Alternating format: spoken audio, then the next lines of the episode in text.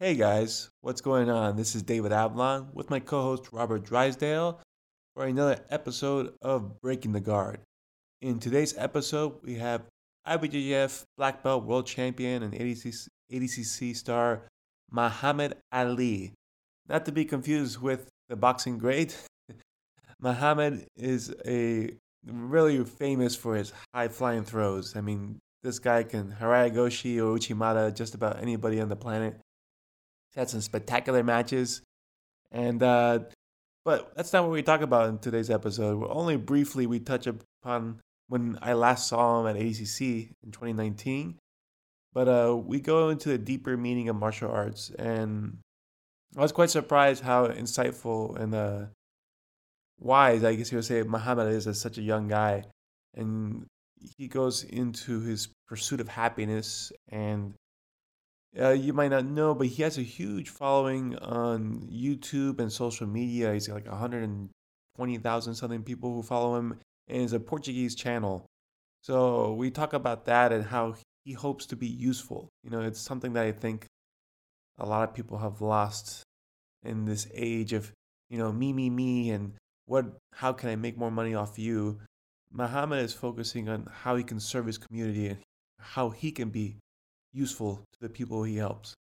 So uh, I found that very enlightening and very inspiring.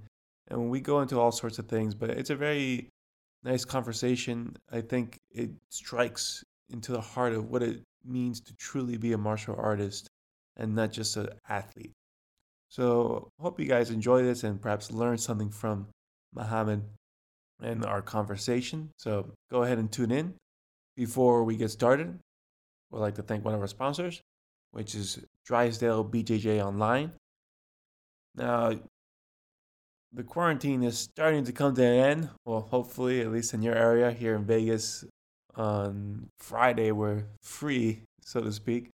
But uh, I'm sure many of you out there are still kind of stuck in there, and one of the best places you can learn information from is DrysdaleBJJOnline.com. Robert Drysdale is an amazing instructor.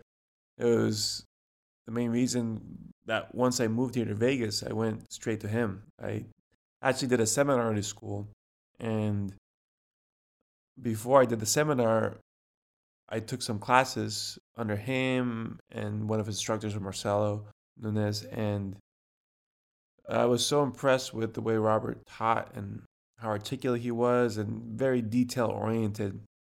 And even just the way he ran the practice, it was reminded me of how my brother and I and, and great coaches would teach. So it was a no brainer where I would hang my hat. And his online instructionals are no different. It's a great step by step process that anybody can follow.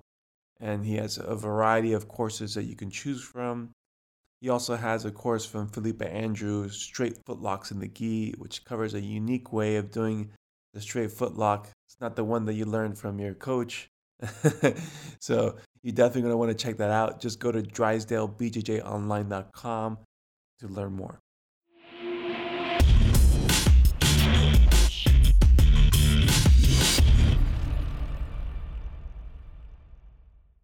Hello, everyone. We are back here with the Breaking the Guard podcast. I am Robert Drysdale with my good friend and co-host David Avellan.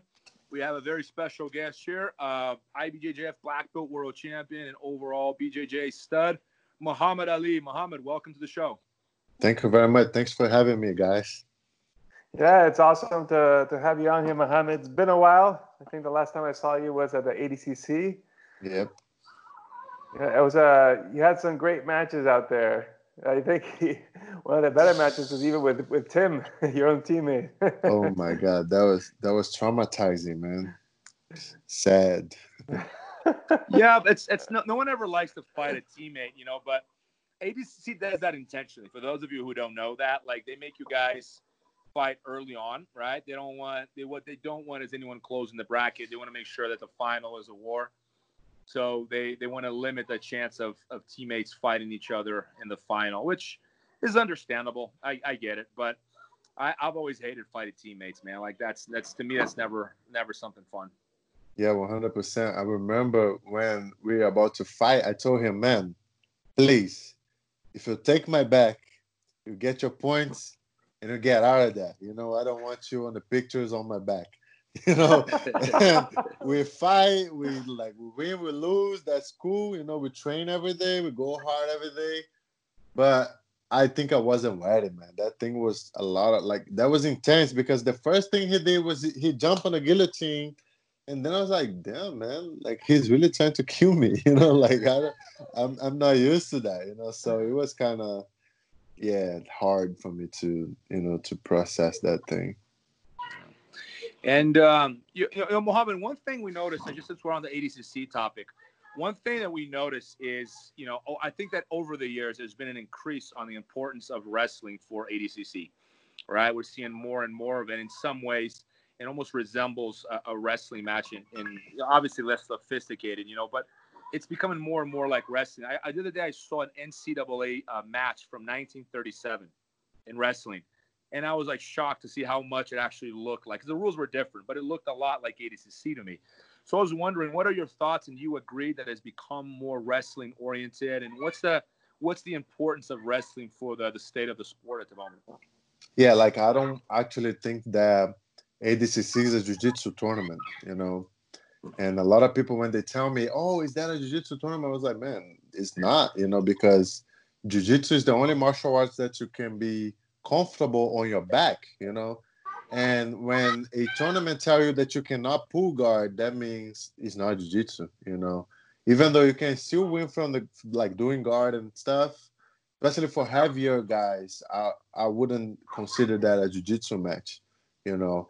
And yeah, I think man, a lot of jiu-jitsu people are still behind when it comes to posture, you know, wrestling, like protecting just grip fighting you know, a lot of people get so stressed out with grip fight, and I think that's a big advantage. You know, whoever trains a little more, understand the grip fighting. Like the takedowns are not as good, especially because you can go out of bounds and everything. You have the referees kind of, you know, doing their thing. But yeah, man, like you you are allowed to walk backwards, and that's the only difference, you know, because in wrestling, if you walk backwards, you you got a, you somebody else's score. So, but I yeah, man, I think for sure wrestling is a thing, especially when it goes to like final rounds. Oh my god, wrestling is the thing, man. Yeah, I think what you're saying, particularly the moving backwards, is kind of a big deal. I know in your match with uh, Nick Rodriguez, there were a lot of takedowns that went out of bounds, and there was quite a few of them where you were on top at the end, but then it's they don't call points or anything, and to me, I, I know I harp on this uh, every other episode. I think of Robert, but like I think out of bounds should be scored. You know, like if I push somebody out of bounds, point. You know, because you're right in the sense that you're allowed to walk backwards, so there's no penalty, and that means more people go out of bounds all the time. And particularly in heavyweight matches, you know, there's a lot of out of bounds going on because of the the wrestling emphasis. Nobody wants to be on their back. You know, you get someone like Orlando Sanchez, you don't want to be, you don't want that guy on top of you. You know, so it becomes a wrestling match. And I think without penalties for going out of bounds, it just makes those matches much harder. Like I don't always see like the winner of these matches as the better grappler. It was just, you know, how, I don't know how to put it light politely, but it's just like people who gamed the rules better, who knew when to run out of bounds versus how to, when to stay in bounds.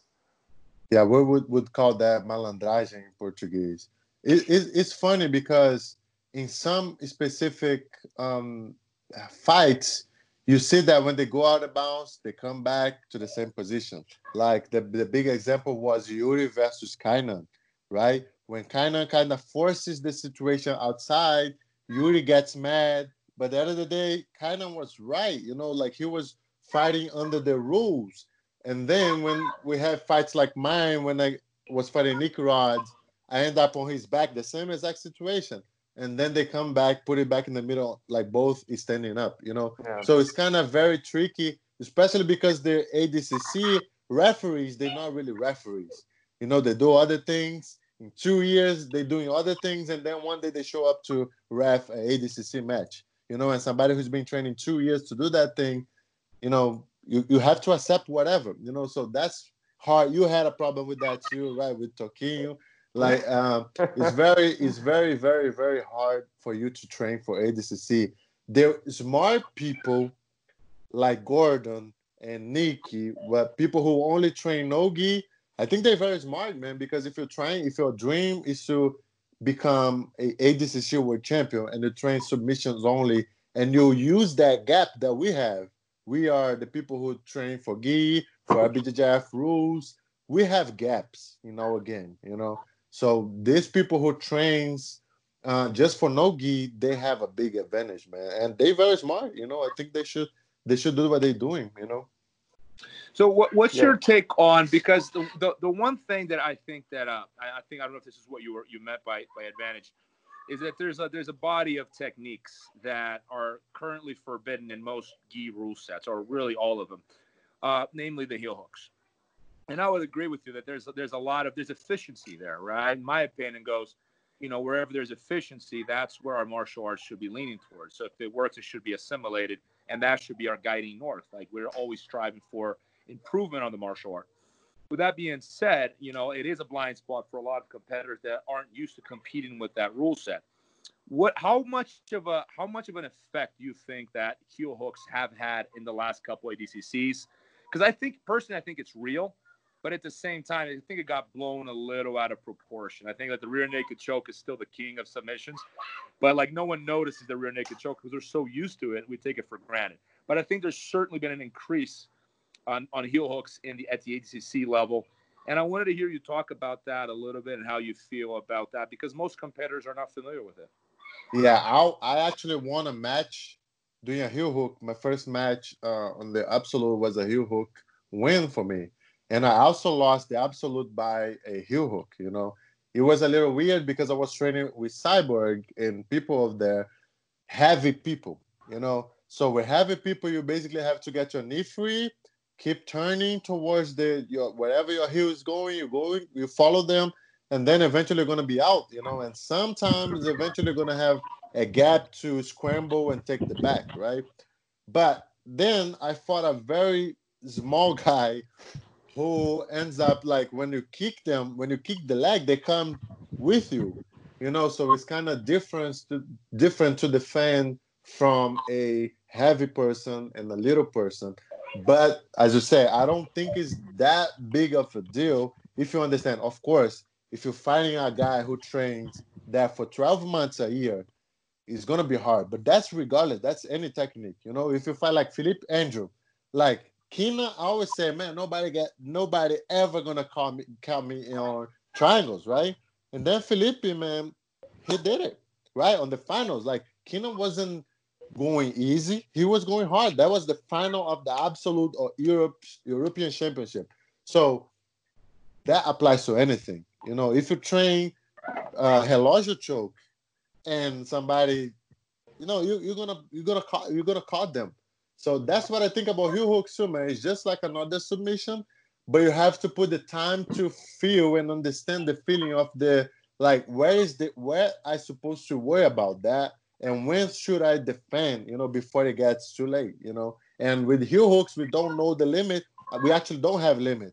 When you notice, you already hurt. So that's why people are very afraid of that, and that's why I think it's forbidden on IBJJF. Yeah, it's definitely a dangerous technique, and but as we've seen, like being ignorant of it just makes you more like liable to get hurt by it. So you just have to have smart training partners and and go slow with it, you know, to to learn the and practice. Yeah, until it. until you know how to defend and everything, and how to apply too, because you can put a certain amount of pressure, and also if they don't know how to defend, you can release, right? Yes. But you you need to understand a little better before you can, you know, play with that. Yeah, I know. Like when training with heel hooks, I let go of more heel hooks than I finish, just because of what you're saying. Sometimes people go the wrong way. I'm like, well, I don't want to break my toys. You know? yeah. sure. yeah yeah. Yeah. You know what one thing i i you, you mentioned i think that's you know and i and i feel like very strongly about this it is just another position. The thing is like we when something new comes about we tend to put it on top of the hierarchy because we tend to see the world in hierarchies right? The new outdoes the old. So for example when bolos came about that was the greatest sweep in the world. Like everyone's bolos that's all my students wanted to do. They didn't want to learn anything else and then I think it was BJJ Heroes released some statistics on uh, uh, on jujitsu, and it was this is like two or three uh, years and all the black belt matches at the World Championship, and Berimbolos were like four percent of the sweeps. They were well below close guard and, and, and half guard, and what that suggests to me is that a lot of times the trend becomes like such a loud voice in the community, it takes over the whole story. When in fact, what's really going on is that much of what we consider to be basic and fundamental is still the overwhelming majority of the story. So, but anything that you put a lot of time and emphasis into, you're going to get good at. Right. And people tend to put a lot of the focus on Berimbolo when it came out. I think the heel hook, it's, it has something similar is happening. And I think that's why it's, it's had such a dominant presence in the last two, three years. But I think that like you give it another three, four years, and it's going to be like like just like the berimbolo. Everyone's going to learn how to shut it down. and It's not going to be a novelty anymore. It's just going to be part of the arsenal. Yeah, one hundred percent. And I I believe a lot of energy too, man. Like sometimes when somebody gets you in a position or something, you feel their energy. Like this guy is not trying to tap me out; he's trying to break my foot, and you can feel that. You can sense that. It's, it's just like a fighter can understand energy, you know, and that's when you're gonna fear somebody or respect somebody because they're not trying to make you tap; they're trying to break your limbs, you know and as soon as you feel that you feel a little insecure you know? And and i think a lot of people don't understand that. They think only the techniques and the strength but jiu-jitsu and sports are way more than that. And when you are focused when you sacrifice a lot when you go to the tournament and you know everything that you sacrifice for you have a different kind of energy. And or the other fighter can sense that and can feel that and nobody can explain that to anybody who never been there fighting, you know. And I think heel hooks are something like that too. You kind of feel the energy from the person. Some heel hooks I'll turn, spin, spin, spin, spin, and get out eventually. But some other heel hooks, I'm gonna, oh my god, they're gonna, they trying to break my my foot or my knee or whatever. So a lot of people, when they white belts or blue belts, they don't understand energy, and that's a big deal too, man. Like if somebody mount on you and they get the first grip strong enough, man, you're gonna know at that point that man is over. You know that that just the energy that they put on the grip, even on the grip fighting, judo or anything, the energy that the person put on the submission on on the grip gonna make the other fighter feel. And if the other fighter doesn't have the same energy, they're gonna feel, man, feel like they're gonna respect or fear just that grip, you know, and that's a big deal too. And a lot of people don't talk about that, you know. I know you're talking about though the energy. when someone's trying to hurt you, you can tell. You like you, you, you can. I remember. I remember, man. 2000. I think 2013. I was there waiting for my match, and I watched. I, I saw Buchecha waiting to fight Rodolfo. Right, man. This guy was sitting down on the stairs by the pyramid. He was on the stairs. He was doing nothing, man. He was like head down, listen to his music but you could almost see his energy, man. You could almost visualize, you know, that the guy was about to go to war or something, you know. And a lot of people they never reach their potential, you know. They never, they never, they're so worried about techniques or strength or whatever. And when they get there, Mario Reis once say, say something on his video was like, man, it doesn't matter if you train a lot if you leave your heart at home you know and a lot of people don't understand that you know and i like to say always that to beginners because man that's a big deal too you know. Yeah. You know you speak the, the i think that's what a lot of people also call as the aura right? Like uh yeah mm-hmm. when you you think that one fighter i could think of was fedor emelianenko. When he was the last emperor fighting in pride he had that aura when he was just smashing everybody. And when he took his time off because of the failed negotiations, they're trying to get M1 and the UFC to co-promote. I think it was too many years sitting on the shelf, and when he came back, he didn't have that same aura anymore. You know, and it goes both ways, like you're saying, because the competitors can detect that, and when they see that aura of confidence around you, it, it shakes you. You're like, oh, this guy is really sure of himself, versus somebody who doesn't have that even though they look the same, they don't. They don't. You can feel the difference. You know. You can feel. Oh, everybody can feel them. I, I, just reminded that the, the Mayweather Pacquiao when Pacquiao was just murdering everyone, Mayweather wouldn't fight him. And then after a while, like you know, Pacquiao kind of lost his momentum there. He got knocked out, and then he'll fight. He fought him, you know. And I think that it's something. If you're right, fighters sense this. Like they have this aura about them, and you can see when they're on the way down. And it's hard to explain. It might be body language. I don't know if it's body language. I don't know if it's how aggressive they are. I don't know if it's how they warm up. I can't really explain it, but like I know exactly what you guys are talking about. And you can feel when someone's on their way up and when someone's on their way down. Well, I mean, look at uh, uh, Mike Tyson, right? He always had the early Mike Tyson. You looked at him, and like people say, it's like being in the room with a tiger you don't know what's gonna happen. He might eat you, or yeah. And and and man, that's in every sport. Yeah. If you if you if you watch Michael Phelps, if you watch Usain Bolt, you know before they compete, you can you can sense something. I, I've never experienced that in person, but man, I could sense that. And I remember in 2016 Olympics, right? I went to watch uh, in in Rio Jordan Burroughs, right? And man, this guy was he was the the Olympic champion, you know, and there were this Russian dude, man. He was in there, they getting ready to fight each other, and Jordan was the favorite, right? But man, the other guy, he wasn't doing anything. You know, Russians, they just, uh, you know, but man, I could kind of feel his energy, and it was crazy. He just won the fight, you know, like nobody ever. I, I didn't hear about about the guy before the match you know. And I remember in the finals, he cut his face and everything, all messed up, but he still won, you know. So that's every sport, man. If you see like Ayrton Senna and all these people, man, they have something else. It's not it's not just the technique, you know, it's something else, you know. And I think that's what carry, carries you when you're tired, you know, when you're fatigued during training camp. Like I'm I'm my energy is kind of up now because man, now I will be in California, man, losing weight to fight worlds you know, and it's kind of crazy, man. For me, like now May, and I'm not training to fight worlds. You know, it's kind of weird. And man, yeah, the energy is everything, man. How do you train that? I don't. I don't know. I don't know. I don't think you you can. You have like guys like Napoleon Hill would say the burning desire, right?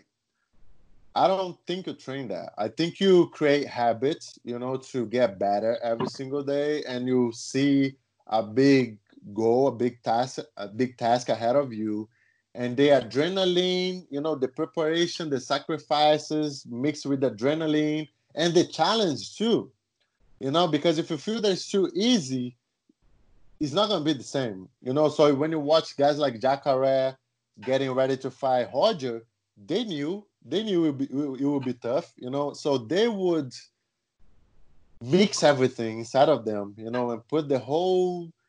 I don't know, man. It's like getting ready to die. You know, if you're going to war, you feel, man, I'm, I, I can die in two minutes or three minutes. So I'm gonna fight with everything that I can, you know. So I think that's the feeling. I kind of felt, I kind of felt that when I was brown belt, you know, but I couldn't feel that yet on the black belt and i wish my life is to search and try to find that you know that fire again man because it's so good. It feels so good man. Yeah it, it, it's hard to say like step one like how to get like yeah. that's what they say how to get heart right? Like well there's no step-by-step tutorial because i think it's the process is different. Uh, if we're talking about aura i think what aura is is a, a sense of confidence a sense of belief in yourself and what you're and what you're capable and willing to do like Ali, what you just said, like you're willing to die when you go in there and fight. That's a, a belief, and you have a mission that you've put behind it as well. Like you're going out there to fight to the best of your ability and hopefully to get that that, that W.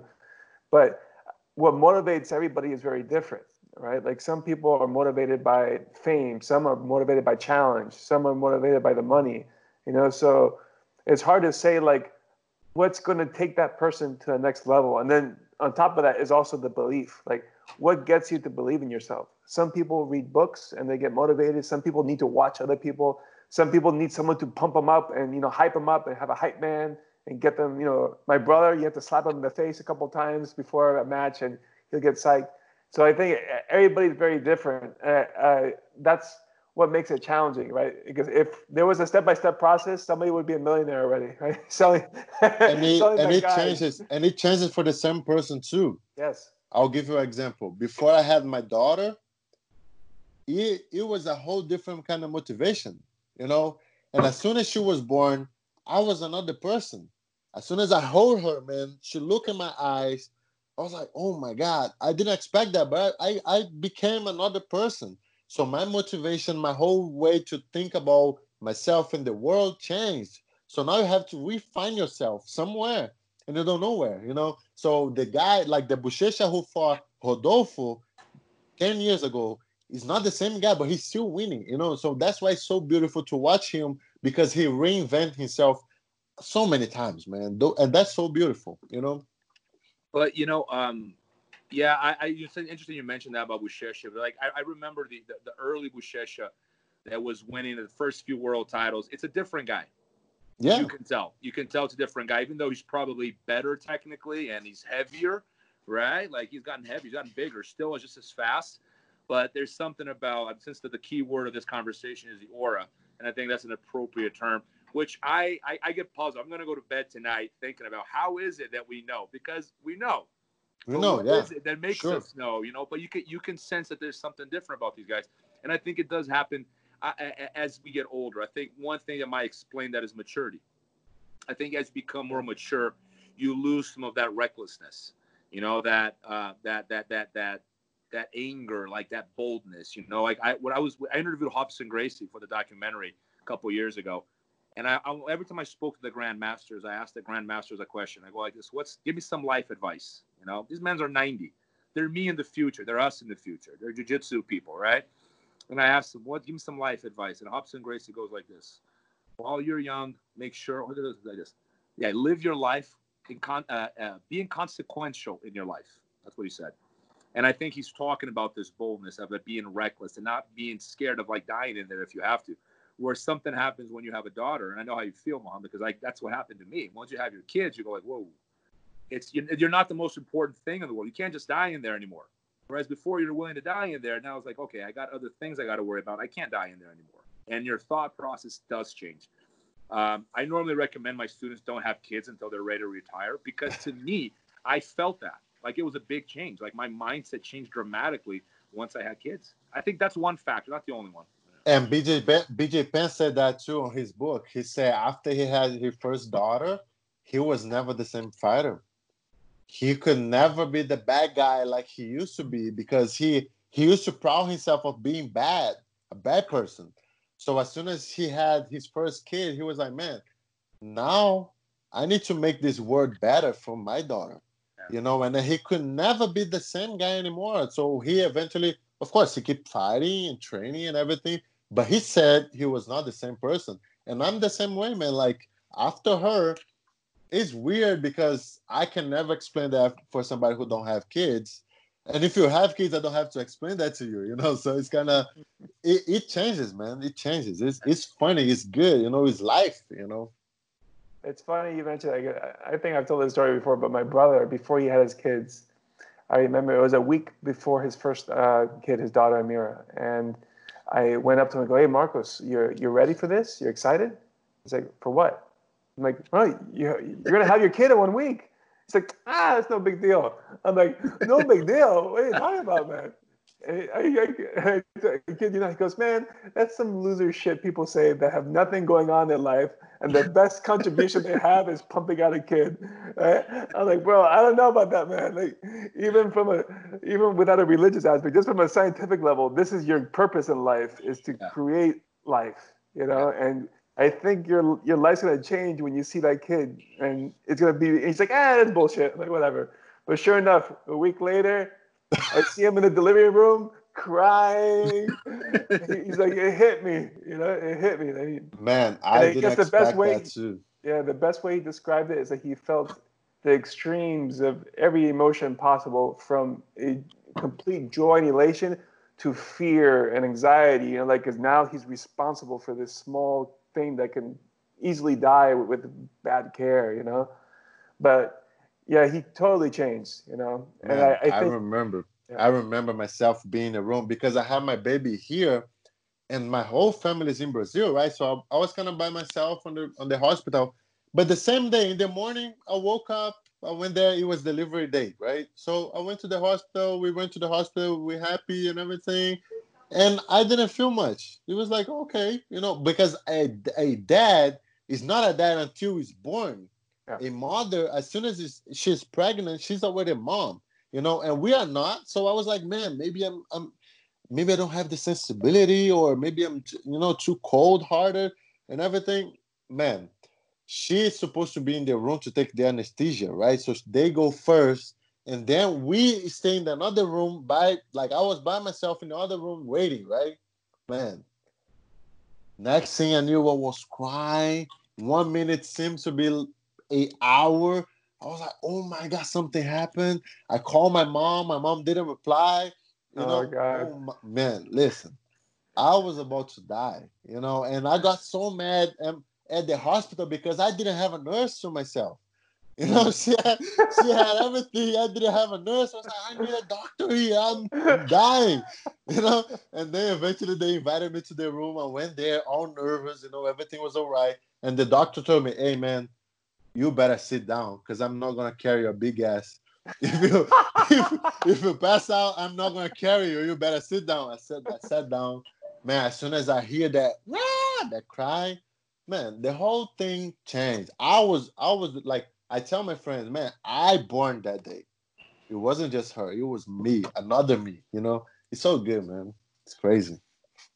That that's great, and I think what you're saying is true. That uh, you were talking about, you have to reinvent yourself, right? Mm-hmm. And yeah. I think that's true for all the champions in the sport. Like the moment you stand still and you know stay where you're at, people are climbing up and they're getting ready to beat you. I think that's one thing that George St. Pierre did well. He never stopped training, you know, and he's always been improving on his skill set and doing things, you know, like you see him now, he does a lot of acrobatic stuff, like in the water and flips, but like he's always improving, you know, and I think that's the thing that's hard to be a champion is because you once you're at the top, a lot of people are satisfied with where they're at. They're like, I made it, this was my goal, and they didn't think beyond that, right? Because becoming the champion is already such a high goal, such a difficult thing to do that I think most people never even think, well, how many title defenses am I going to have? Or, you know, what's going to be my legacy besides being just a one time champ? And, uh, and, and everything changes, man. Money changed, you know.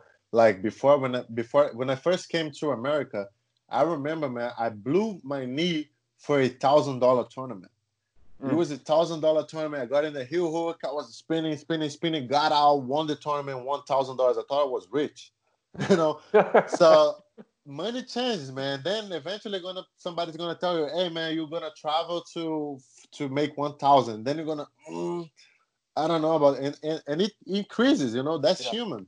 And with champions, it's the same thing. Like being a champion is good, okay and then you have our other responsibilities, you know, and that's why we have to uh, man, admire these Buchechas, Rogers, no, like Leandro, uh, Lucas Lepri, man, the guy won his first title, and then he waited seven years to win again, man.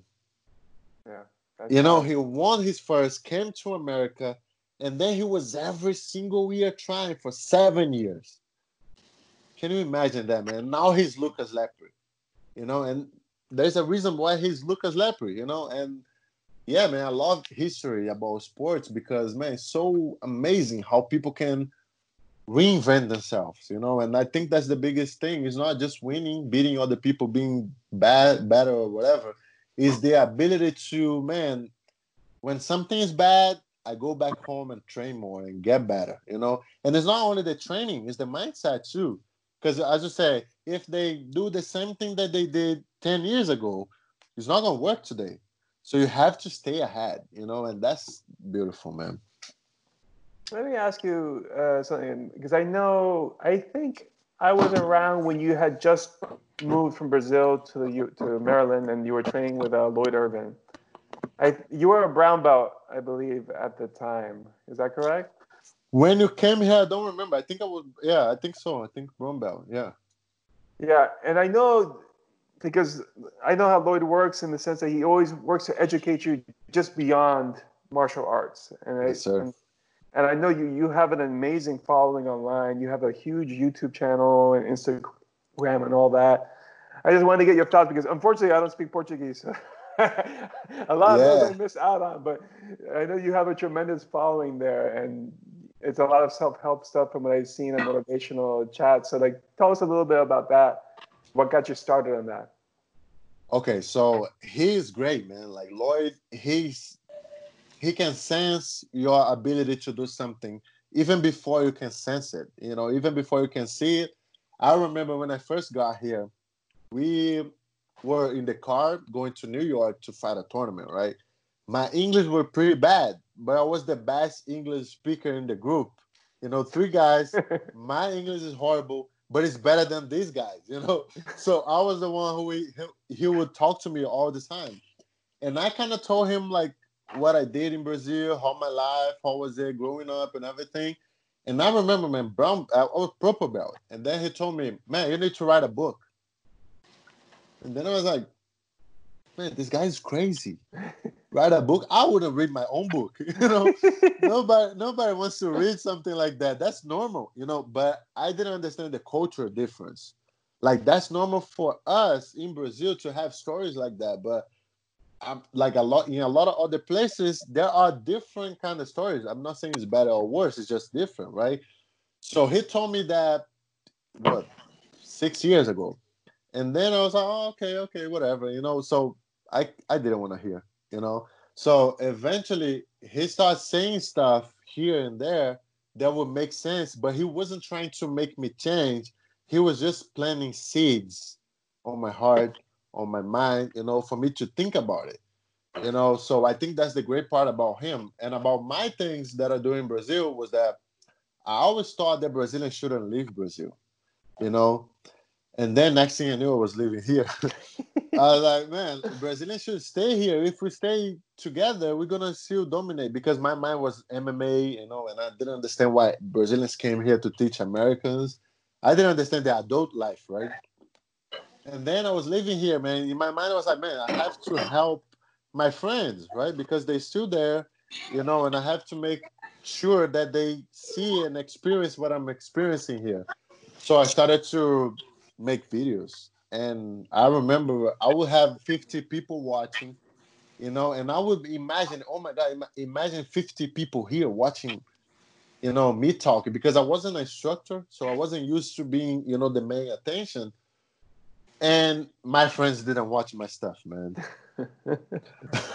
I got I got so sad, but I kept doing it, you know, and eventually became a hundred, and then five hundred, and then a thousand, thousand, ten thousand, a hundred thousand, you know, and it's it's fun, man, and I feel useful, you know, because I could just do stuff in English would be nice, you know, I would make a little money, but in my mind, I was like, man, I have to help myself ten years ago, five years ago, you know, and that's how it started. Now, um, man, now now it's a little different, you know, because because I won worlds, I actually got somewhere. But I was kind of man, I'm here. I don't know what I'm gonna get. I don't know if I'm gonna win this, if I'm gonna fight MMA, if I'm gonna fight jiu-jitsu, but I'm trying to help. You know, and that's what happened, you know. And nowadays, man, I'm I'm doing good over there, you know, and I feel useful. And that's the biggest thing, you know. I you know what, you're saying there speaks very true. That, um, I think the fact that you're enjoying what you're doing and you're being genuine, you're, because you're very sincere and you know you are exactly as you portray yourself. You know that, that I've had the pleasure of training with you and coaching you. I haven't trained with you yet. I think I've only coached you.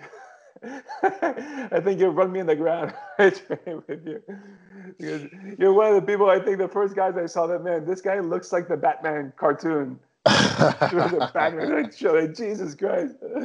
But uh, I think that's awesome that what you've been doing. I think the fact that you stayed uh, speaking to Brazilians, I think that was probably a better thing because they can identify with you more since you're coming from there, and it's probably a, a segment that's not as targeted, you know, because most of the Americans are only going after American, you know. But it's good. But it's yeah. good now that like I watch now with this quarantine things. I watch Cobrinha doing Portuguese content, man and that made me so happy you know because he was the guy who he would never speak portuguese publicly mm-hmm. you know and some people even think he's american so in my mind was kind of good for me that i did all that and i had so good some good results that Brazilians now are going back, you know, and they're actually doing both. They're doing hybrid content.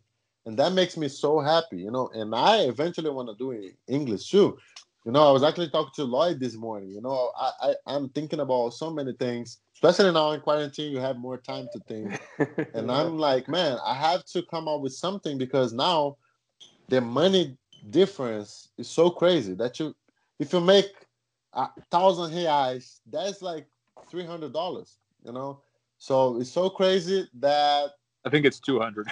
yeah, even less, right? Even less. So it's crazy, crazy, crazy, and I want to do English, but you know, I want to do a little bit here too now. And I, I think it's great because everybody now is doing both.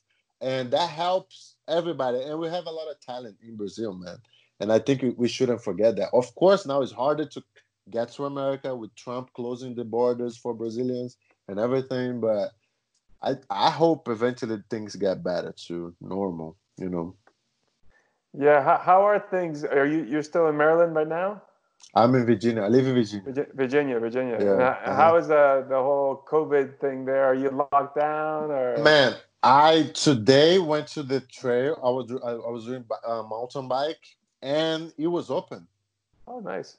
You know, and I think I think we just reached phase one, so it's pretty it's pretty. um I wouldn't say good, man. I would say better. just it's pretty, yeah, it's okay. better than before. Yeah, you know. Yeah, I, I, just got my first haircut in three months, I think. Oh my god, man! but they, they oh make you wear a mask, you know. They're like, like oh I gotta wear god. a mask. I mean, the guy has his hands all over my face, you know. But like, whatever, okay. No, my, my, my, guy didn't want me. He wanted me to, to, to, trim my beard with the mask on. I'm like, no way, you gotta mess it up, man. Like, he, yeah, he, he, yeah, he didn't want to do my beard, man. I'm like, dude, this is I came here for the beard. But yeah, Mahamed, like you, um, you have like a you've had a very su- uh, successful career in BJJ, and you did mention MMA. Is that something that's still on the on the horizon, or how how do you feel about that these days? I don't think so, man. I I love watching MMA, but I I hate watching when they do crazy stuff like they did with Werdum last weekend, two weeks ago. You know, uh, like he won the match, and you know, it's just a little bit like ADCC. You know, they do whatever they want. And another part about MMA that I don't like, and I think I wouldn't be able to survive for many years doing that, is trash talk, man. You know, since I train hard, I know you train hard too, so I, I appreciate you, man, just being there, you know, for me.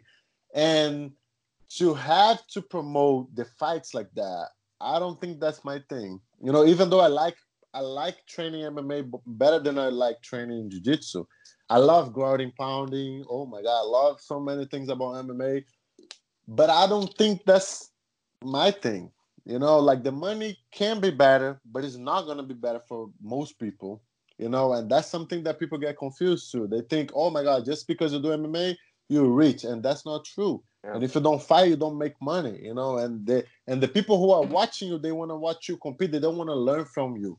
Yeah. And that's the difference. In jiu-jitsu, people, even though you can of course, make money fighting, but people still want to learn from you, you know, and appreciate you, and you and you can have like a less stressful lifestyle. You know, you and your students, you know, people who admire you, you admire them. So I think it's better, man. Jiu-jitsu is just better in every single aspect, you know. That's a that's a good difference you point out too, as far as the the spectators, because like you said, jujitsu is a very participant heavy sport. Like the people who watch jujitsu are also training and sometimes competing, but MMA it's a very small fraction that actually train. You have a lot of guys that are just yelling, punch him in the face. Oh my god, they drunk, they they all drunk, they want to see you dying, you know. Yeah, man, it's different, you know. Well, I would say you uh, you might entertain the possibility of ONE FC because they yeah, have a they, very they, different culture, and I like what I'm seeing from them. I like them too. I like them too. I have I have a couple friends here that fight them, and yeah, man, they big too, man. They're very big. They yeah. huge over it's, there. Yeah, in the they're they're trying to make oh headway my, here in the U.S., but they're oh the biggest God. organization martial arts as far as like the proliferation. I think they had a chart of the the most broadcasted sports, and they were in the top. I think they were number five or number six. Man. So I mean, it's it's big time, you know. And uh, I do like that, like you said, because that's something that the Asian mixed martial art world always had, which was respect. You very very rarely saw people trash talking. I think besides Rampage, you know, that was about it. Rampage was the one guy that was talking a lot of crap on Pride, you know, and that was his shtick. But everybody else was very respectful.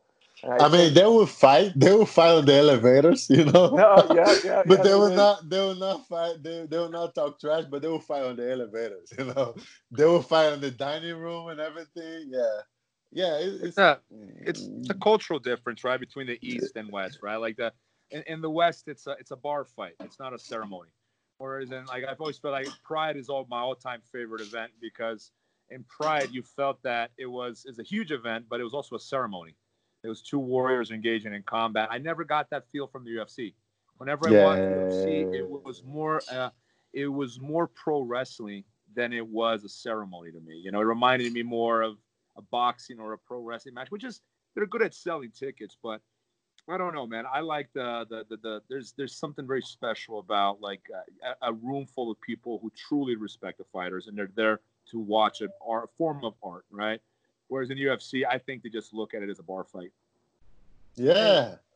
And they and they want it to be like a bar fight, you know. Yeah. They that's what they want. They expect something to go wrong, yeah. you know.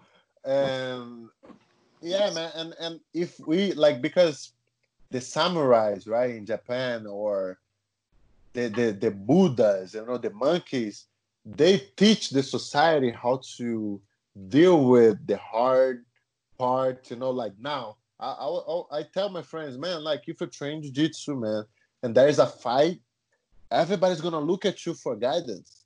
You know, and if you freak out, man, come on, you're a fighter. You you're supposed to be calm and understand you know, and handle the situation. And I think fighters should, especially now with the mainstream attention, we should teach people how to live better, man. Like, man, why would you get out of the car and fight somebody else in the traffic? They could have a gun.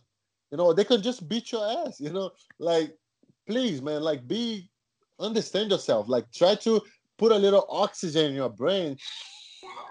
Breathe, breathe, man. You're gonna feel better. You know, and I don't think we do what we're supposed to do when it comes to teaching people the philosophy, you know. And a lot of times you're just trying to sell DVDs. Man, buy my DVD, buy my DVD, man. Man, come on. Let me show you what I learned in 10 years training. It's not just techniques, you know. And I think that's one something that we are not doing right because the immigration. We came to America, we want that money, we want this, we want that. But man, come on, like martial arts, man, we have to. I mean, we don't have to. Nobody has to do anything, but I think we should and we could help people, man. Just man, calm down, man. Everything's you know, gonna be all right it, it's it's one thing that you just mentioned. I, have been saying this in a lot of the podcasts I've been on about the documentary, because learning about the history of judo and uh, the, the development of BJJ from judo and so on, it made me notice one thing I had never paid attention to. I had never realized that, and you just kind of touched on it a little bit. Is that BJJ as an art lacks a philosophical cornerstone? We don't have it. Our philosophy is surf culture it's it's what I call the Hakuna Matata culture. It's like flip flops, board shorts, acai after practice, and it's something very endearing. Like it is fun, but like we don't have that philosophical, that Confucian uh, uh, cornerstone that is so present in Japanese society. The respect, the hierarchy, the honor. Honor is such an important word in the Japanese vocabulary. You don't hear it in the Western vocabulary. You don't hear it in Portuguese. Like no one even uses the word. Like you know what the word means, but it doesn't come up in conversation because it's not something important to people. And like BJJ is very deficient in that regard. Like we don't have that, right? And I wonder how how cohesive the, art of BJJ will be in the next 50, 100 years because we don't have that. Whereas judo, I think the judo is, I think it's going to be around forever. And the culture is that I didn't learn that. I create that. Mm. in jiu-jitsu. And if you create it there is no history. You do, you like i believe that every master has a master you know? Every master has a master. So in order in sports or even yoga man if you go to yoga they always going to respect the yogis right? The old guys and everything. And in meditation you're going to have somebody. So in jiu-jitsu, we kind of want to create something so we can sell more DVDs. We can uh, make more seminars, you know. And it's cool, it's fun. Like everybody gotta survive. But I think, man, every time you say, "Man, I learned this from the source," you know, I, there is a source, and I went there and learned from the source, and I'm very grateful for that. And that creates to students, oh my God! So now you're passing the source for me. You went there, you learned. Now you're passing. Now I have the responsibility to pass to my students too. You know, so there's a whole different mentality. It's not gonna make you poor, man. You can still sell DVDs like that, you know, because you have the information from the source. If you watch guys like Valentes brothers, you know, that's all they say. You know, if you agree or not is other thing, but they say, man, I learned from Helio Gracie, and you should be able to defend yourself in a street fight or whatever they say. And they kind of doing this. We have the source, and that's the source. I'm giving you the information from the source. And I think that's very important, man. That's why I admire these guys. I watch them. I want to go there and learn from them a little bit because, yeah, I think we don't have that as much, you know? I think a lot of people feel that if they give credit to somebody else for something they learned, then it takes away from them, right? Because they, they like feeling like I'm the guru. I'm the guy that was a genius and I put everything together and you need to come to me for everything, you know, versus. And, and, yeah, I'm sorry. And but you know what you say is true. Like nobody, there's very few people that created an initial idea by themselves, and and those are what I would consider true geniuses. These are people. And even and even made, if you did, you had to get somewhere. Yeah. So everywhere you look, there is somebody else's hard work to help you. Yes. On the iPhone, on the computer, on the cars, on the streets, you know, on the houses, man. Everything you look around is somebody else's effort. You know, so we have to understand that and be grateful, man. You know, even the sun and everything else, you know, the trees, the other animals, the nature, you know, everything come to make sure your life was possible. You know, if you're here, you have to thank somebody. You know, so in a lot of times we don't think about that. That's why sometimes we get depressed, man, because we don't see the meaning of we are kids and then we eventually we become parents and that's life man. You know we're not here forever. Yeah.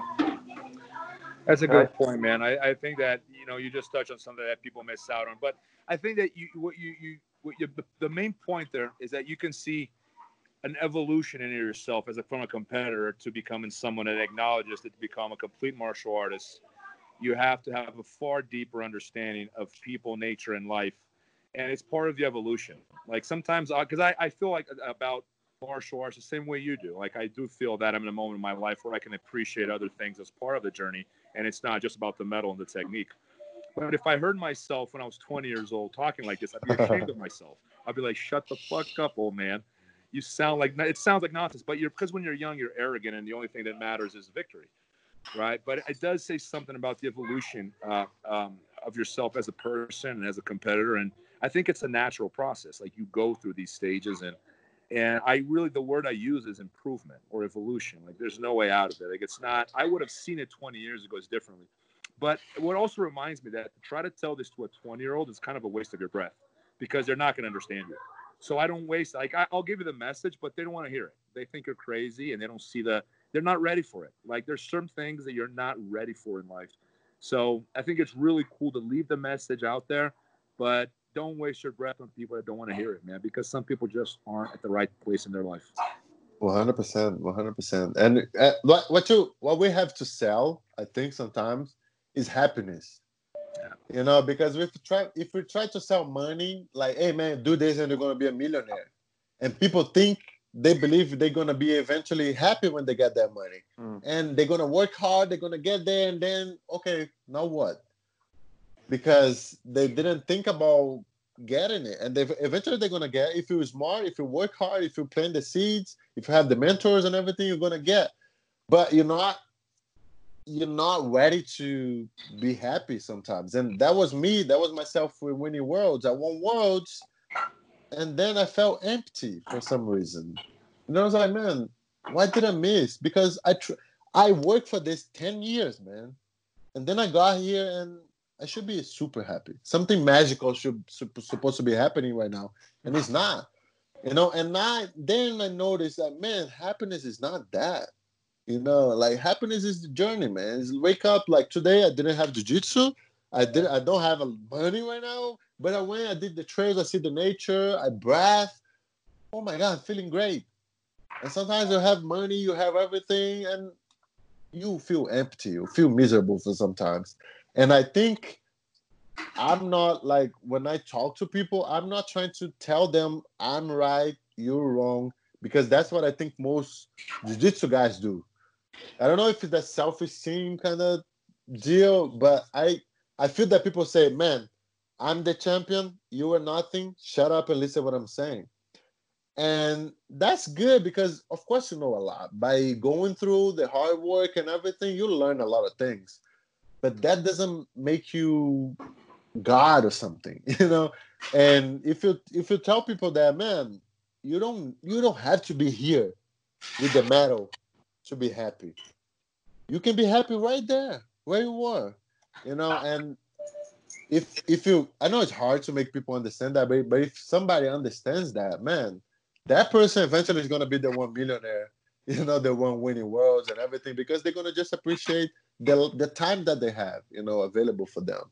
And yeah, man, I try to I, I try to tell that to people, you know, man, just relax, you know, a little bit.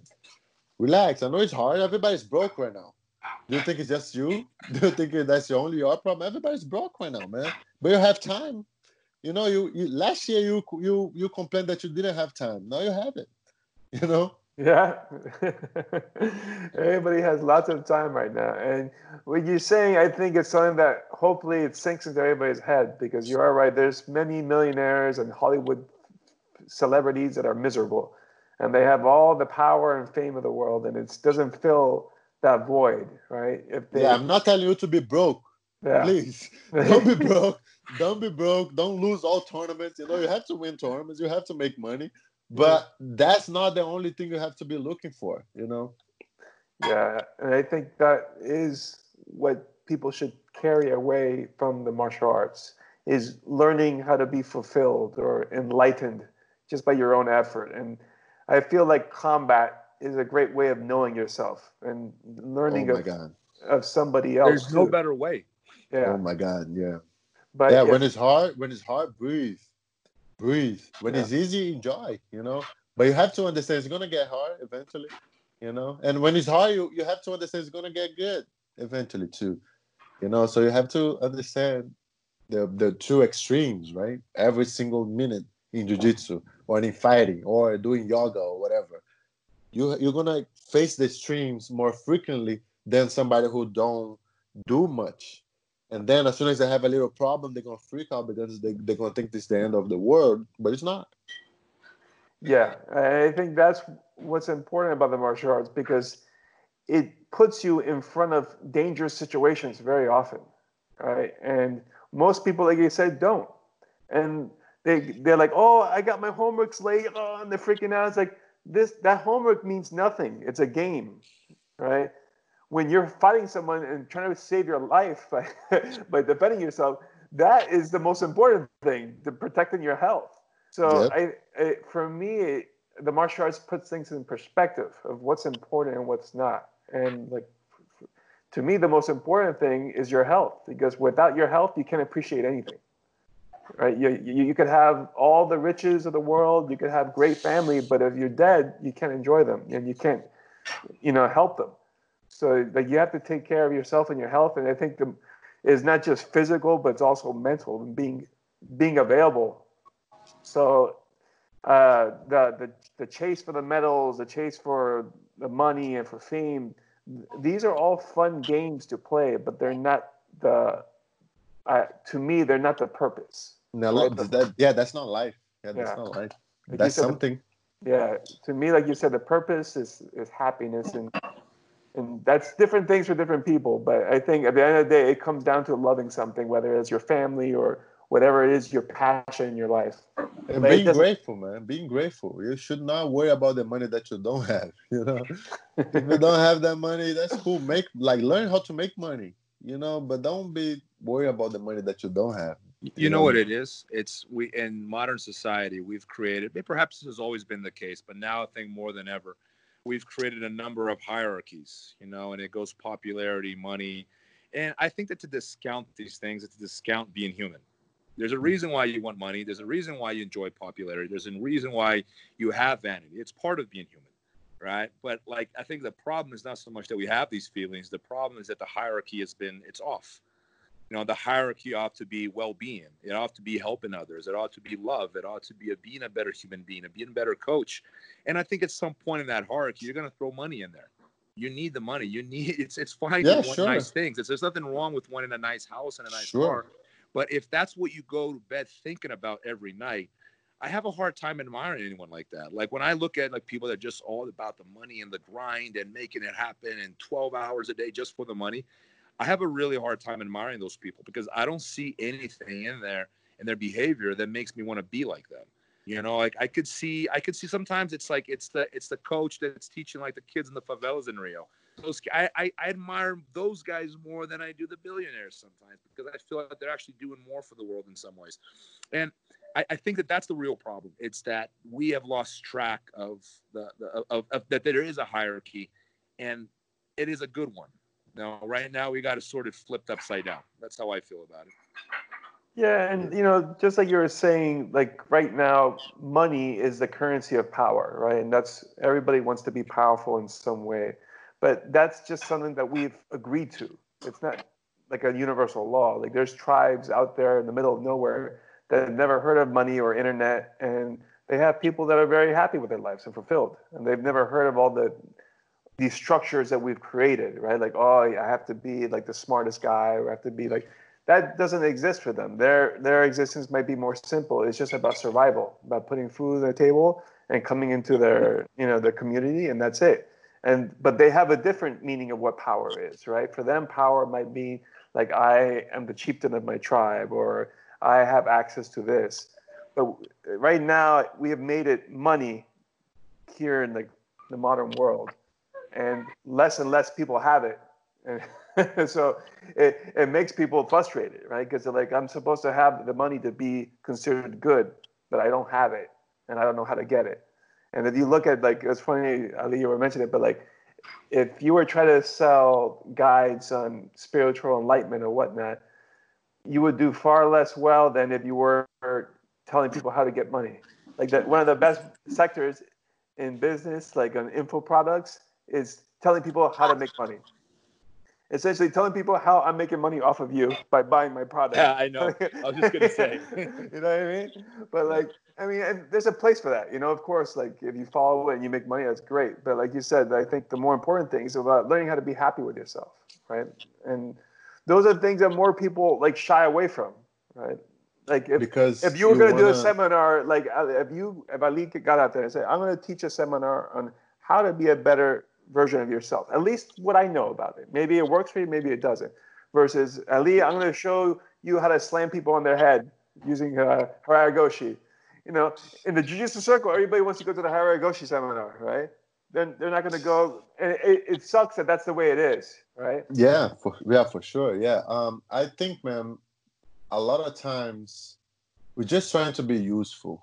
You know, we want to feel useful. We want to feel attractive. You know, we want to feel, oh my God, I want to like myself, so somebody else can like myself too, can like can like me. You know, so a lot of times, man, you just got you just have to understand, and that's self knowledge, right? You, you mentioned that before. The more you train, the more you know yourself, the more you know how you react on hard times or easy times and then you don't freak out anymore and that's maturity that's evolution what like man i don't know like it, it's great like i'm i want to be great you know i want to make a lot of money i want to do well but in the other hand like we say in portuguese i, I don't want to sell my soul for it you know and a lot of people don't know the the limit that they should go for you know and that's when they train so hard they overtrain You know, and that's us. We all do that, you know, in certain levels. Like sometimes I train too much, and uh, I, then next day I can't train.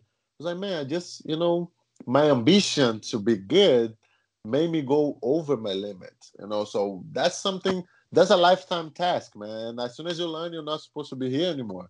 You know, so that's why it's so funny to, you know, to live and enjoy and approach everything. Yeah, I think that's a, a great message there. Uh, Ali, you have anything else that you want to tell our audience and let people know about? No, man, it was great. It was great to talk about everything but jiu-jitsu, right? we didn't talk about jiu-jitsu, but we talk about jiu-jitsu because that's it's, jiu-jitsu. It's jiu-jitsu on a deeper level. It's yeah, the core of jiu-jitsu. Is, it's a deeper this, layer. And it's, that's this what, is go go ahead. That's not when me and Dave we started this. We always say like we wanted to talk about jiu-jitsu on a deeper level. It's just not just about what's your favorite sweep, what's your favorite choke. You know, like let's there's there's got to be more important things to be said and known for the audience than just you know your favorite technique. So I, I think that was, this this podcast has been a good representation of what we strive to do. And and actually, that's what we do every single day. You know, as soon as we stand in front of the students, we're not just giving them techniques; we're giving energy. You know, we're, t- we, we, we're showing that that besides everything is bad, we don't have no money or whatever, or fam- we have family problems too, we have job, we have of problems too. But we're here for you. You know, I'm here with smile on my face trying to make a day feel a little better, you know, because of the two hours I'm giving you or you giving me. I don't know. We're changing energy. You know, we, we're creating a, a, a healthy environment for everybody, for the world. And I think that's our responsibility, man. Yes. Very nice. Awesome. Uh, Mahamed, where can people find you online? Your YouTube, Instagram? Oh, okay. I have a I have an English YouTube, man, but I don't usually upload that much. But it's okay. called One Way Jiu Jitsu. And my Instagram is at ALYBJJ. And basically, that's it, man. That's what I do on YouTube and uh, YouTube and Instagram. And do you have any DVDs you're gonna get ready to?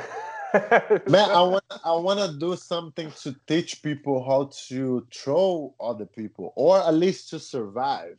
You know, because I had a guy, man. He he would fly from London to here just to do grip fighting with me because they all start from their knees in, the, in his gym or his gym and he wanted to compete and i understand that's a problem man a lot of people they wants to compete but they start rolling on their knees you know and that and now they're not really trying to throw anybody but they just want to survive and don't and don't freak out in 30, in 30 seconds you know so i kind of want to do something like that, but I don't have a date yet, you know. All right. Well, when that comes around, you'll have to let us know because you're cool. definitely one of the better throwers in the game. Cool, awesome, cool, cool. Uh, thank you very much for your time. All right. And uh, for our listeners, we'll see you on the next episode. Peace out. Thank you very much. Thank you, Mahamed. Have a good I one. Thank you. Thank you guys for tuning in. I hope you guys enjoyed the podcast. And like I said in the beginning, hopefully you learned something from it. Uh, if you want to follow Mahamed and see more of his uh, online uh, teachings and, and talks, you can visit his social media on Instagram. You can follow him at Ali BJJ. And on YouTube, if you do a search for Mahamed Ali, you'll find him there. Uh, we also have a link in the description. That'll probably be the easier place to get it from. And you definitely want to check that out. And he has, uh, like I said, his main channel is Portuguese, but he also has one in English that you can find there through his link. So go ahead and check him out. And as always, send us your feedback, comments, suggestions, all that good stuff. And we'll see you on the next one. A final word from one of our sponsors the Kimura Trap system. You guys know Mr. Kimura Trap. And I'm offering a coupon if you use the coupon code KLDIS87. It's like an acronym for Kimura Lockdown is 87. You'll get $50 off your order. And again, that's both for the DVD and the online streaming edition. You just have to visit kimuratrap.com and visit the order form there, and you can just punch in that code and save fifty dollars. The Kimura Trap system, of course, is a 11 plus hour course. All the videos are easy to access and has the mind map, the ebook, a bunch more. Pretty much anything you want to learn about the Kimura, you're gonna find in there. There's, I mean, there's no other course out there like it. It was the first guy to really put out a really in-depth, detailed system that covers how to use the Kimura from standing, from your back, from the top, from the mount, back mount, half guard, any position that you can lock on a figure four grip. I'm to cover it and show you how you can use it. And not just the actual submission, but all the transitions and the ins and outs. So, in case you're not familiar with it, the term Kimura trap um, is a concept that talks about how to use the Kimura not just as a submission hold, but rather as a grip. And that can be a real light bulb turning on moment for you if you haven't realized that yet. Where the Kimura, if you use it as a grip, it allows you to do just about anything. You know, you can sweep people, you can take them down, you can reverse them, you can just you can manipulate them and transition to other submissions or positions. So it's it, that's why for me it's everything revolves around the Kimura because it's such a strong grip, and particularly when we're doing no gi grappling or MMA, where you don't really have good handles for the most part, not like the gi. The Kimura is your best grip you're gonna have. So again, use a coupon code KLDIS87 and visit KimuraTrap.com. Ah, I'm sorry, KimuraTrap.com. There we go. to to place your order.